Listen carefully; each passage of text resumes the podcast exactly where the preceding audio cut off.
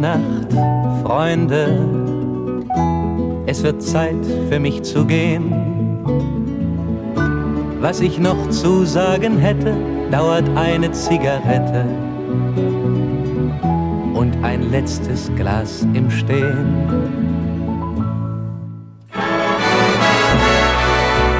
Dit is Het Beste uit het Oog. De wekelijkse podcast van NOS met het oog op morgen. Buiten is het 24 graden. Binnen zit Mieke van der Wij. Welkom bij een nieuwe aflevering van Het Beste uit het Oog. Uit onze uitzendingen van de afgelopen week hebben we weer vier mooie gesprekken gekozen.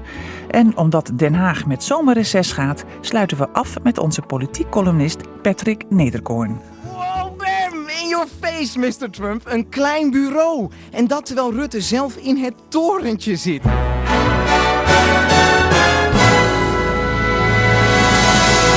En kent u deze nog? Zeg, kennen jullie Paulus al?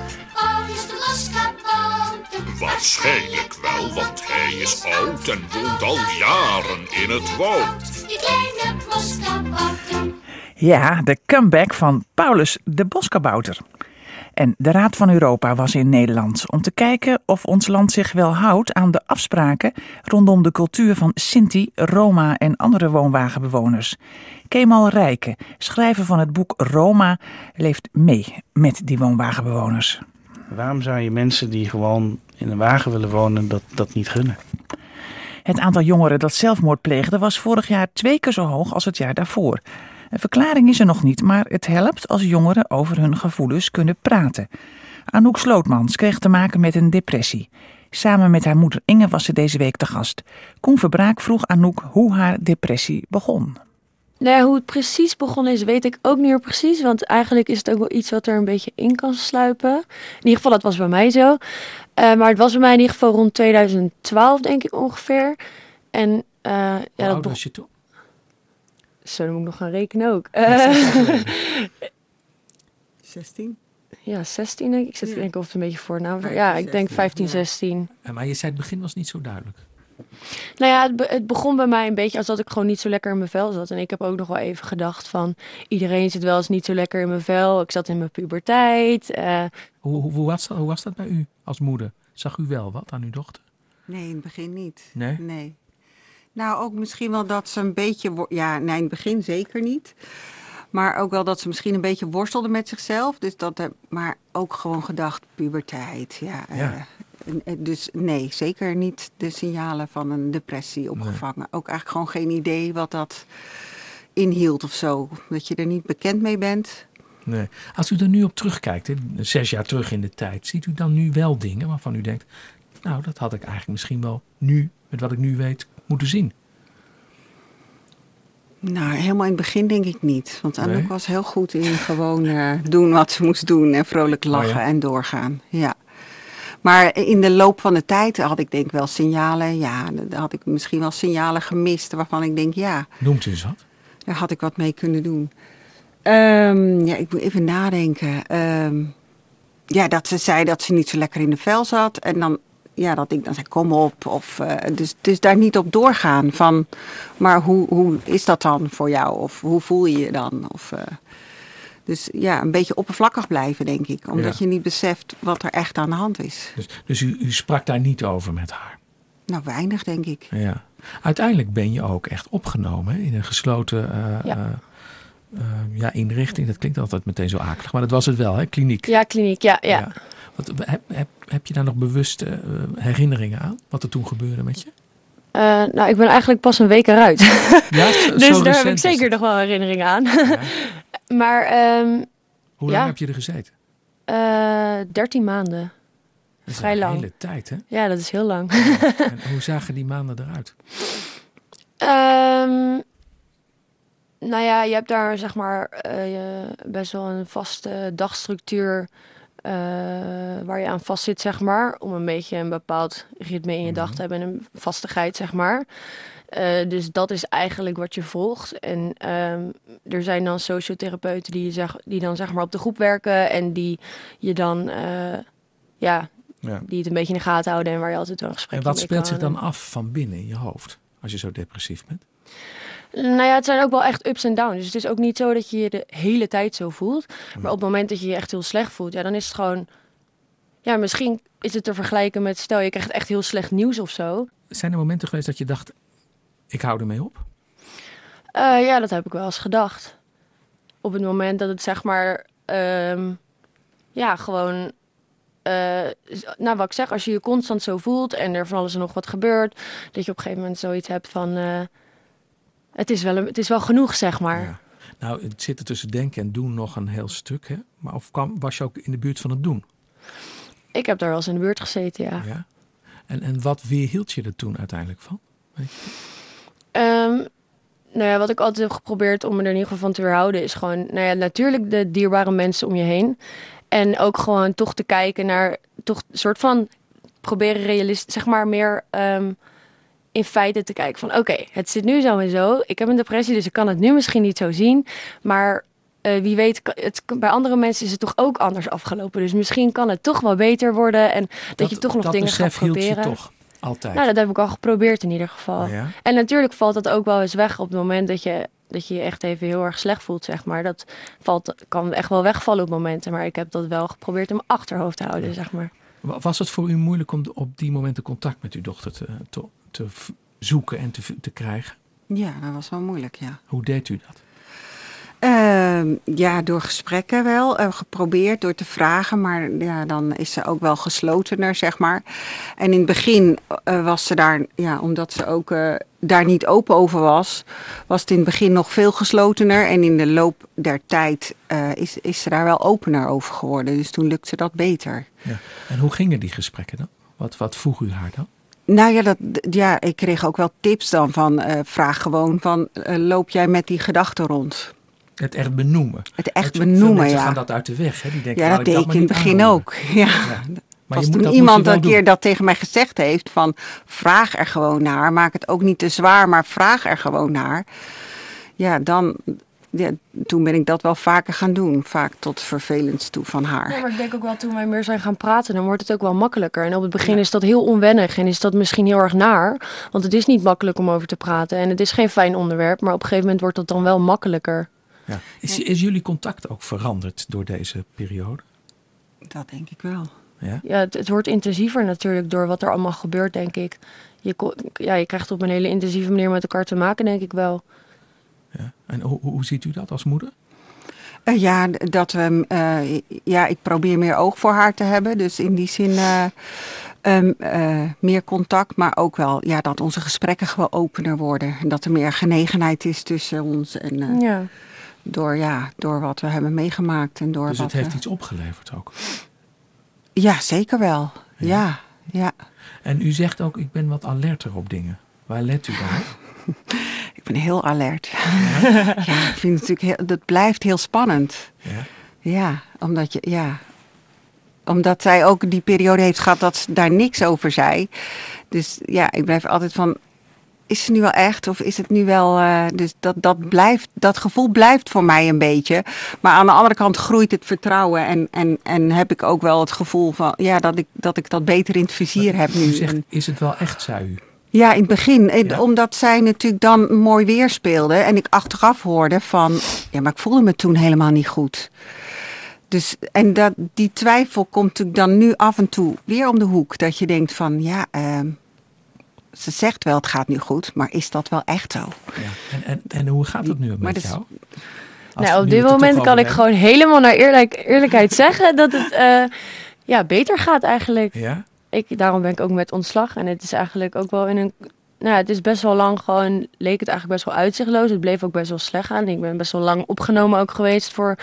eh, wat normaal is op een crisisafdeling. En eigenlijk de laatste periode is het ineens best wel in een stijgende lijn gegaan.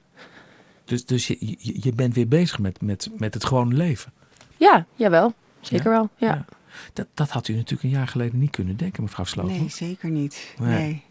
Nou, een jaar geleden misschien nog wel. Omdat ik toen nog een soort van optimistisch was van... eh, we gaan hier doorheen komen. Maar hoe langer het duurt, hoe moeilijker is om het... Ja, ik heb wel altijd het vertrouwen wel ergens ge- gehad. Maar dat ben je tussendoor wel eens even kwijt. Nou, het ja. is in elk geval heel mooi om te horen dat het goed met jou gaat, Anouk. Ik vond het heel bijzonder om met u allebei te praten. Ik sprak met Inge en Anouk Slootmans. En mocht u na dit gesprek behoefte hebben aan hulp, u kunt contact opnemen met 113online.nl. Hoog bezoek aan Nederland. De Raad van Europa was hier om te onderzoeken of ons land de woonwagencultuur wel in stand houdt, zoals internationaal is afgesproken. Kemal Rijken, schrijver van het boek Roma, was zondag bij mij te gast. Hij vertelde dat de Belangenorganisatie van Woonwagenbewoners onvermoeibaar strijdt tegen het uitsterfbeleid dat de overheid volgens hen uitvoert. Nou, de vereniging van de Sinti-Rome woonwagenwoners zelf, Ja. die werken al heel hard eh, om dat te veranderen. Voorzitter Sabina Achterberg eh, is al jaren bezig. En het idee is eigenlijk dat het de knop om moet. Dus als er jongeren zijn die een, een, een woonwagen willen bewonen, zodat ze niet langer bij hun ouders hoeven wonen, jarenlang in de wagen, dan moet dat gewoon kunnen. Ja. Het is een levensvorm, het is een woonvorm. En dat zegt de Raad van Europa en de Ombudsman dus ook. Maar zal die Raad van Europa dan bijvoorbeeld druk uitoefenen op de Nederlandse regering om het beter te gaan regelen? Ja, dat is een zogenoemde tik op de vingers. Ja. De Raad van Europa kan niet eh, bijvoorbeeld Nederland sancties opleggen of zo. Maar we hebben wel verdragen ondertekend. En die verdragen die moeten we naleven. En als we die niet naleven, zijn Ja. die verdragen weer niks waard. Is het in andere landen beter geregeld? Ja, het is in andere landen ietsje beter geregeld. Welke landen? Eh, nou, eh, in allemaal. Zweden en Finland, Ja. daar, is, daar zijn toch wat betere omstandigheden. Hoewel, ik was laatst in Zweden en ik zag daar heel veel Roma op straat. eh, Oost-Europese Roma. Maar de Zweedse regering praat met de mensen. En er is echt een goede dialoog, een structurele dialoog. En er worden ook oplossingen in de praktijk geboden. Dus er is meer structureel beleid, zoals dat heet. En Ja. in Nederland is het een beetje los en vast. Ja. Nu is er morgen ook een andere bijeenkomst, georganiseerd door Roca Petalo. Dat is de zoon van de vroegere leider, de legendarische Coco Petalo. De zigeunerkoning, zoals Ja, de noemt. Gypsy. King of the world. Ja, volgens mij kent iedereen die nog. Dat komt ook omdat die man zo'n fantastische naam heeft. Maar waar gaat die bijeenkomst over? Nou, die bijeenkomst die is in Brussel.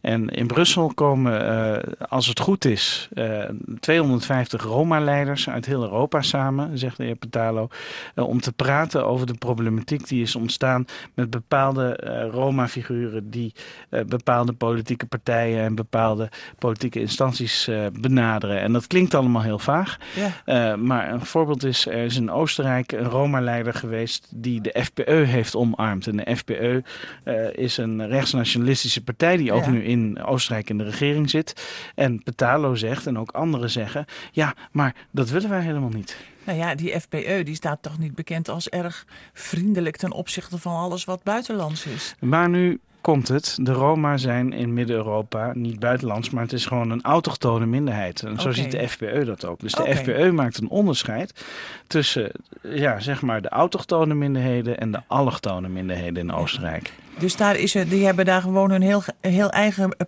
problematiek. Ja, die hebben een eigen problematiek. En eh, dat wil niet zeggen dat, dat, eh, dat het allemaal perfect is. Ook daar gaat het van ouw. Maar in ieder geval is het zo dat de, de Roma in Oostenrijk, die worden door de FPE gezien Ja. dat ze bij de Oostenrijkse samenleving horen. Oké. Nou ja, toen de redactie belde met die vereniging, hoorden we eigenlijk een behoorlijk ingewikkeld verhaal over verschillende groepen en stromingen onder die Roma en Sinti. Klopt. Ik denk dat heel veel luisteraars denken, ja, we weten ook niet meer precies hoe het in elkaar zit. Dan zijn heb je ook nou? woonwagenbewoners en dan heb je ja, groepen die voor de oorlog hier zijn gekomen en die na de oorlog. En die ene komt uit de Balkan. En nou ja, eh, kan jij een beetje licht in de duisternis Ik kan een beetje licht in de duisternis geven. Wij zien bij de Sinti en Roma in Nederland vier subgroepen, zoals we dat noemen. De eerste groep zijn Sinti en Roma die voor de Tweede Wereldoorlog zijn gekomen. Eh, dat, dat zijn mensen die eh, hier al vaak al meer dan 100 jaar, eh, zeg maar de families hier al 100 jaar wonen. Mhm. De tweede groep zijn Joegoslavische Roma die in de jaren 70 rondzwierven door Europa als Ja. compania, grootfamilies. En die zijn in de jaren 70 gelegaliseerd. De derde groep zijn Kosovaarse Roma, vluchtelingen uit de jaren 90. En de vierde groep zijn de straatmuzikanten, die je ook wel ziet in de winkelstraten in Nederland. En die zijn de afgelopen tien jaar gekomen. En die kunnen niet allemaal goed met elkaar opschieten. Nee, daar zijn onderlinge verschillen. Eh, en eh, ja, Roma zijn net mensen. Ja. Nou ja, die bijeenkomst van Petalo zou eerst in Utrecht plaatsvinden bij een Van der Valk restaurant. Toen in Vianen ook bij een Van der Valk restaurant. En nu komen ze dus bijeen in Brussel. Ook Ja, in, in Zaventem. ook in. Van der Valk. Van de Valk. Ik zei even voor de grap, hebben ze daar misschien zigeunersnitzels? Maar dat- Nee, dat is, dat, is, dat is een grap die kun je eigenlijk niet, Niet maken. Nee, maar eh, laat ik het zo. eh, Nou, zigeuner beschouwen deze mensen natuurlijk als een scheldwoord. En, Oh, maar nou, natuurlijk mogen we dat hier wel even zeggen. Maar, Sorry, nou dan trek ik het terug, want ik heb, ik heb geen zin om... eh, om eh, Nee, maar eh, eh, Van der Valk, daar hadden we het natuurlijk ja, over. dat bedoel ik, ja. Het is heel grappig. Ik heb, toen ik het boek maakte, eh, in 2012, heb ik ook heel veel interviews met Roma bij Van der Valk gehad. Oh. En Van der Valk is toch een beetje een plek waar ze vaak samenkomen. En dan komt dat. Vergaderen. Ja, dat is door de tijd zo ontstaan, maar ze zijn vaak mobiel. En eh, ja, bij Van der Valk is het gewoon makkelijk parkeren. Het eten is goed. Misschien vanwege de gratis appelmoes, maar dat denk ik niet. We Dan toch over dan- grap, flauwe Ja, grappen ja, hebben. nou. Maar Van der Valk is een soort van een hangout voor ze. Ja, Ja. Nou ja, dat is dan kennelijk zo.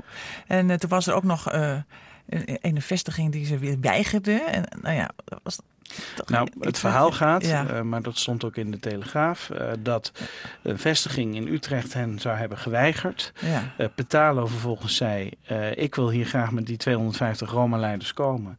En als dat niet kan, dan eis ik een schadevergoeding van 28.000 euro. En uiteindelijk heeft Van der Valk toen als een compromis de zaal aangeboden bij Brussel.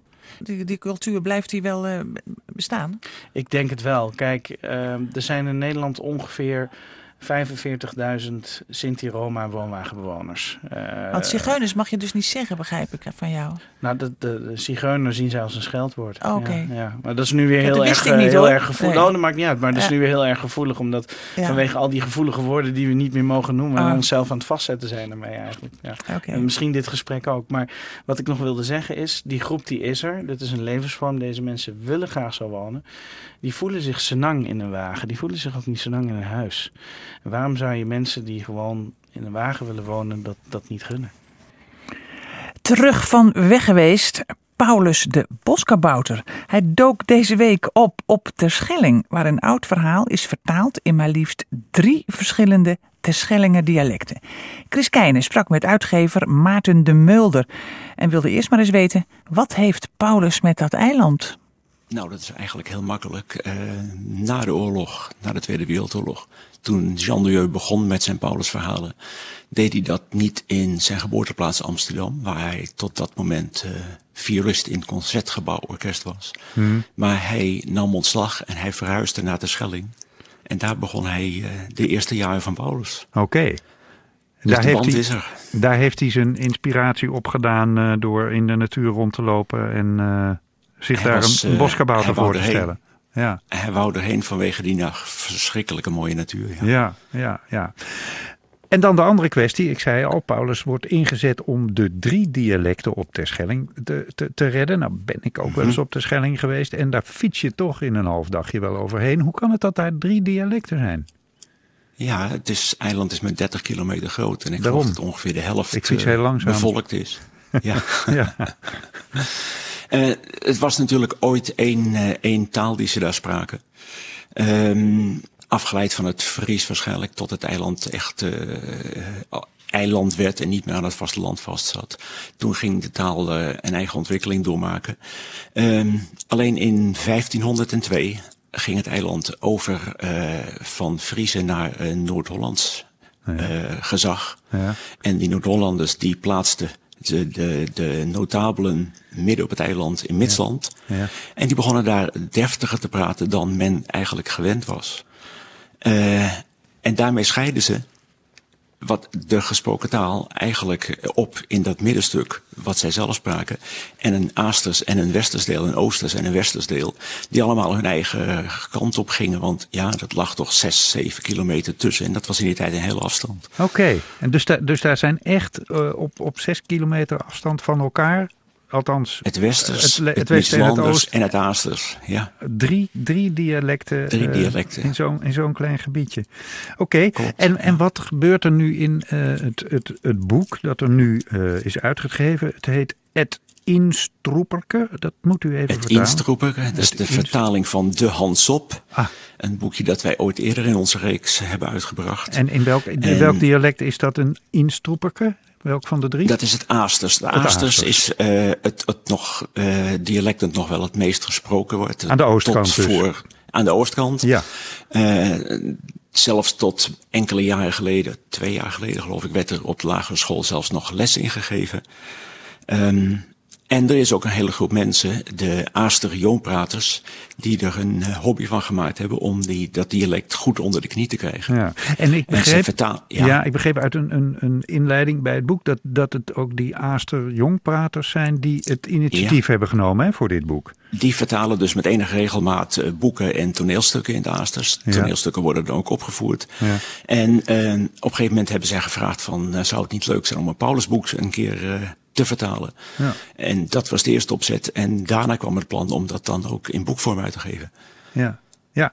en eh, dat, dat is al een keer eerder gebeurd. Maar nu, bij dit boek, is er niet alleen een boek, maar ook een cd. Laten we heel even naar een stukje daarvan luisteren. Meisje in trein komen ze in rieseldraf bij de dromosaurussen. Die stienen mij eigen op staaltjes naar haar vangst te zien. Dit liep je net met de rijden bij een pinahale pimpende mensen. Bromme Salomo. Beter een hen door dan ons Wiepke. Kraakros is zeer buitengemeen nogal wel zo tamelijk zeer plat als een botje. Foon oehoeboeroe. Het geet jas. Fluisteren eucalypta tevreden, gnuvend van achterhagedientjes.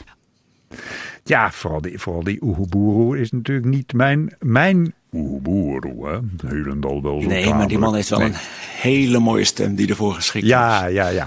Maar wat is Helendal wel zo tamelijk in het Aasters?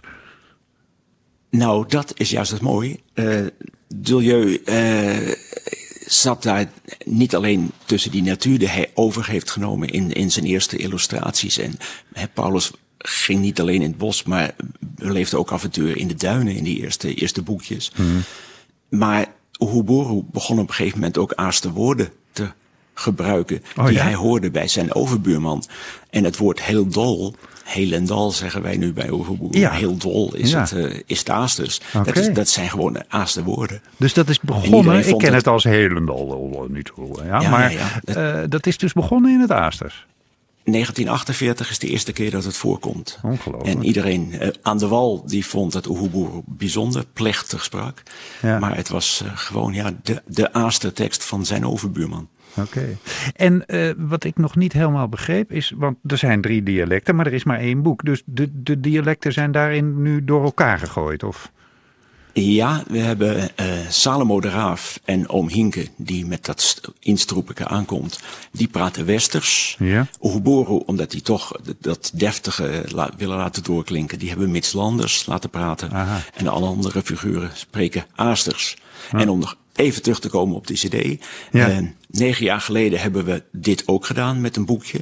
Ja. Eh, dat werd breed omarmd op de Schelling en ook daarbuiten. En de, we dachten dat we het uitstekend gedaan hadden. Maar de enige vraag die we nog kregen, een minpuntje, was dat de mensen het konden bekijken op de plaatjes. Ze konden het lezen in de tekst, met behulp zelfs van de woordenlijst die erbij zit. Ja. Alleen, men vroeg zich af, hoe spreek je het uit? Hoe, hoe, hoe zeg je de woorden? Hoe lezen de zinnen hardop? Ja. En daarom eh, de enige manier was om een nieuwe vertaling te maken van een nieuw verhaal. Ja. En dat dan eh, te laten voorlezen door de mensen die het ook vertaald hadden. Ja, en dus is er nu eh, een- Paulusboek in het Aasters, het Metslands en eh, nou ben ik de Westerse variant Het Westers, kwijt. Het, het Westers, Westers, ja, het ligt ja. voor de hand eigenlijk. Ehm, en betekent dat ook dat iedereen op de Schelling dit moeiteloos kan volgen? Want wordt het eigenlijk nog veel gesproken, die drie dialecten? Eh, zeker het Westers en het Mislanders al, al veel minder. En het leuke is dat ook eh, jonge mensen, eh, bijvoorbeeld die het eh Mislanders vroeger gesproken, de, de ouders het Mislander gesproken hebben, die komen nou nog terug bij de Joonpraters, de Aaster Joonpraters, om dan in ieder geval het Aasters nog machtig te worden. Hmm. Maar ja, ja dat, dat, dat is nog een, een dialect dat gesproken wordt. En er zijn ook, ook gezinnen waar het gewoon thuis nog gesproken wordt. Ja. Alleen die andere twee, die, eh, ja, dat wordt steeds minder. Kunstenaar Armando is overleden. Hij was een veelzijdig man. Schilder, beeldhouwer, schrijver, dichter, journalist, violist en acteur. Afgelopen zondag keek ik op zijn bijzondere leven terug met onze poëziekenner John Jansen van Galen. Ik heb haast. Ik heb niet zoveel eh, jaren voor me. Dus eh, ja, zoveel mogelijk wil ik maken. Waarom? Dat weet ik ook niet, maar ik kan mij het schelen als ik, als ik maar kan maken. En ik heb godzijdank nog ideeën.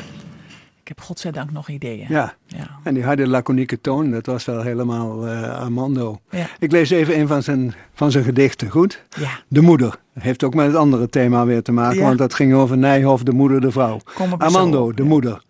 Spreekt de treurende vrouw, de vader dood, mijn zoon, mijn man. Er wordt gehuild dat de dood in mannenkleren en dat de moeder een trotse vrouw, dat ze op een voetstuk stond. Men hoort de jammerklachten, men lacht tot de tranen droog zijn.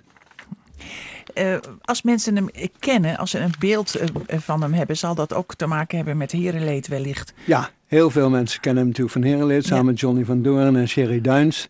En het was absurde humor, heel kale. TV, ja. oh, ja. Ik ken nog altijd mensen die zeggen als ze een klein steentje zien liggen of een heel klein diertje, moest nog waksen. Dat was Armando moest nog waksen. Dat steentje, dat groeit natuurlijk helemaal niet. Maar dat was, eh, ja. nee, dat was prachtig. In die zandverstuivingen op de hei, drie heren. Fantastisch. En met absurde humor. Ja, hoe heb jij hem gekend? Hij was mijn, mijn chef bij de Haagse Post. Hij was daar chef nieuwsdienst en een strenge chef. Wij noemden hem A. Dat hoort ook bij zijn, bij zijn manier van alles moet kaal. We noemden hem A. En zijn strenge richtlijn was...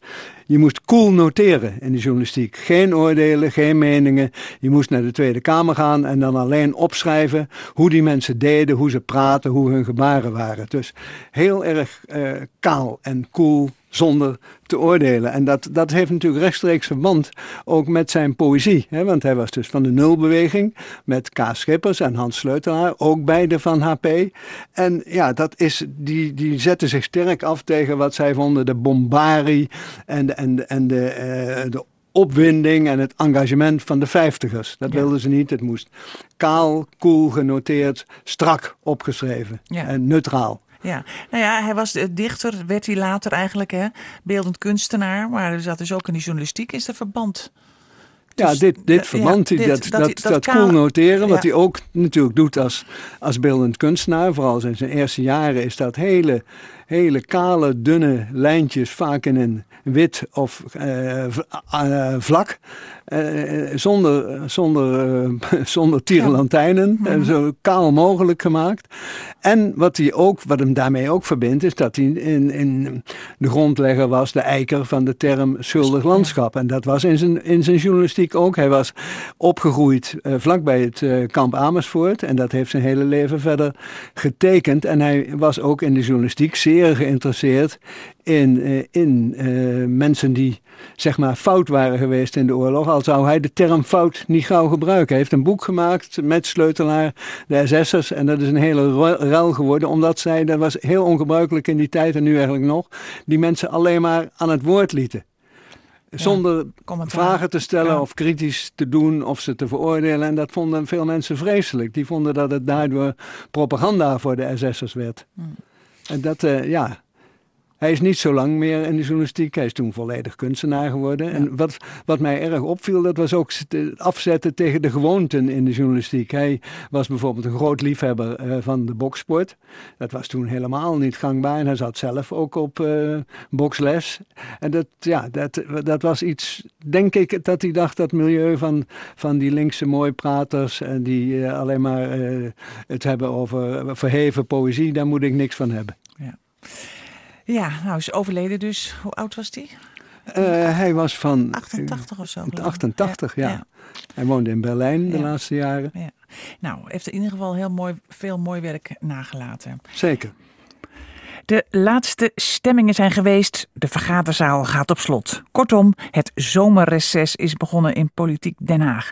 Onze columnist Patrick Nederkoorn blikt terug op de eerste regeerperiode van kabinet Rutte 3. En nu Nederland ontbreekt op het WK, zoekt hij maar naar andere momenten om te juichen. Patrick Nederkoorn. Ja, nu Nederland ontbreekt op het WK, zoekt de patriot in mij andere momenten om te juichen. Zoals daar was de ontmoeting tussen Donald Trump en Mark Rutte. And if we don't, it'll be positive also because No. we'll just think about those cars that pour in here and we'll do something, right? We have to work But it'll be it'll be positive. Ja, hij zei dus echt no, it's not positive. En natuurlijk, Trump dacht dat de premier van Denemarken naast hem zat. Of de nieuwe stagiair van de facilitaire afdeling. Maar toch, ik voelde een soort van trots. Zeker toen ik hoorde dat het niet bij deze no gebleven is. Maar we hoorden eh, Rutte nog zeggen van ja, die heeft eigenlijk wel een klein bureau. Wow, bam! In your face, Mr. Trump. Een klein bureau. En dat terwijl Rutte zelf in het torentje zit. Hè? Een soort uit Madurodam overgewaaide satéprikker die aan het Binnenhof is vastgewaaid. Waar Helmoet Kool, Kool ooit gelijk weg wilde omdat hij het een isoleercel vond. Nou, de man die daar werkt, die zegt tegen Trump, voor wie alles huge moet zijn, dat hij een klein bureau heeft. Waarop Trump kennelijk antwoordde, ja, I know. I know! Goal! 2-0! Ik, ik had inmiddels een oranje pruik opgezet en twee kratten bier uit de bijkeuken gehaald, want dit was gewoon een wedstrijd. Een wedstrijd psychologische oorlogsvoering, waarbij onze beetje glibberige Rutte opeens oprecht blijkt en strijdt tegen het populisme. Ik zeg proost. En een dag later ging het gewoon door. Hij omhelsde eh, Theresa May bij een lunch alsof hij dagelijks vrouwen inpalmt. En ik dacht...